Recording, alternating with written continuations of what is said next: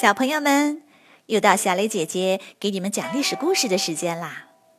今天我要给你们讲的故事名字叫做《狡兔三窟》。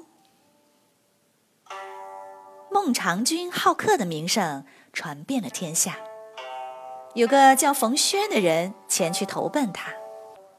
孟尝君问他：“你远道而来，有什么特别的才能吗？”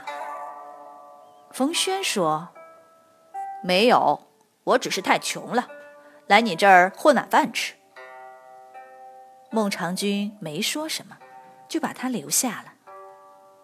冯谖经常弹着剑，唱着歌，抱怨吃饭没有鱼，出门没有车，钱也不够花。孟尝君虽然很不高兴，但总是有求必应，他想要什么就给他什么。孟尝君做了相国后，门客越来越多，花费也越来越多。他有块封地叫薛邑，他借钱给薛邑的老百姓赚取利息。然而这几年收成都不太好，很多利息都收不上来。他想派个能干的人去把钱收上来。有人就给他推荐了冯谖。冯谖到了薛邑，那些还得起钱的人就把钱送了过来。冯谖拿着这笔钱买了几头肥牛，买了许多酒，召集所有借钱的人来参加宴会。宴会上，他拿出借钱的票据跟大家一一核对。有人说：“我现在没钱，过些日子再还，行吗？”冯谖说：“行。”就跟他重新约定一个日子。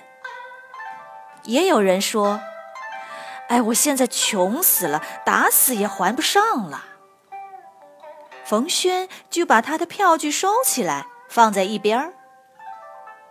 等全部核对完后，他对大家说：“孟尝君借钱给大家，是想帮大家渡过难关。渡过了难关，就收些利息，算是报答；没有渡过难关，大家就继续努力，借的钱就不用还了。”说完，把收起来的票据一把火全都烧掉了。老百姓们感激不尽，连连跪谢。孟尝君听说票据烧掉了，很生气，问冯谖怎么回事。冯谖说：“那些收不回来钱的票据，一分钱也不值，留着有什么用呢？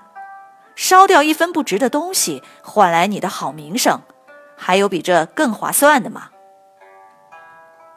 孟尝君服了，连忙道谢。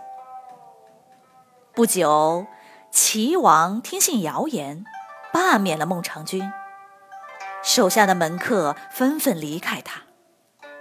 孟尝君垂头丧气，回到薛邑，没想到却受到老百姓的热烈欢迎。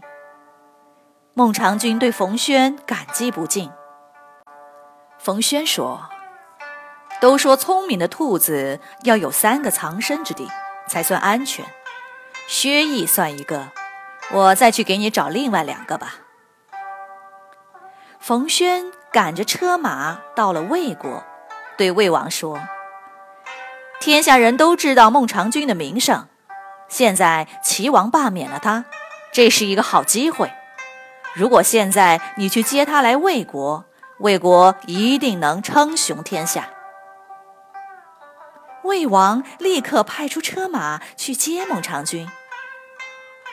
冯谖赶在魏国车马前回到齐国，对齐王说：“我听说魏王要请孟尝君去当相国，如果他真去了魏国，恐怕对齐国不利呀。”这时，魏国的车马进入齐国，齐王赶紧把车马拦下，并召回孟尝君，恢复了他相国职位。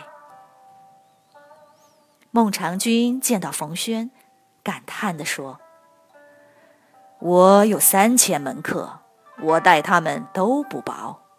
可我一被罢免，就一个个都跑路了。幸好靠了你，帮我恢复了官位。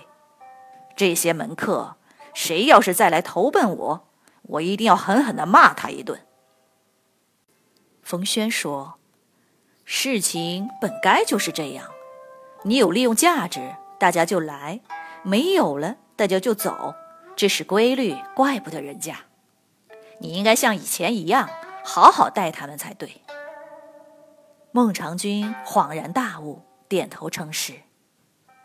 很快，门客纷纷回来，孟尝君的府上又恢复了往日的热闹。孟尝君的名声更响了。然而，齐王灭掉宋国后，野心膨胀，想要除掉孟尝君。孟尝君只好逃到魏国，当了相国。后来，他回到薛邑，保持中立。等他死了，齐国和魏国联合灭掉了薛邑。三个藏身之地，最终一个也没能留下。小朋友们，今天的故事就讲完了。你来说一说，你觉得冯轩把借钱的票据烧了，换取好名声，值得吗？如果是你，也会这么做吗？请进入公众号，直接用语音回答哦。好了，小朋友们，再见。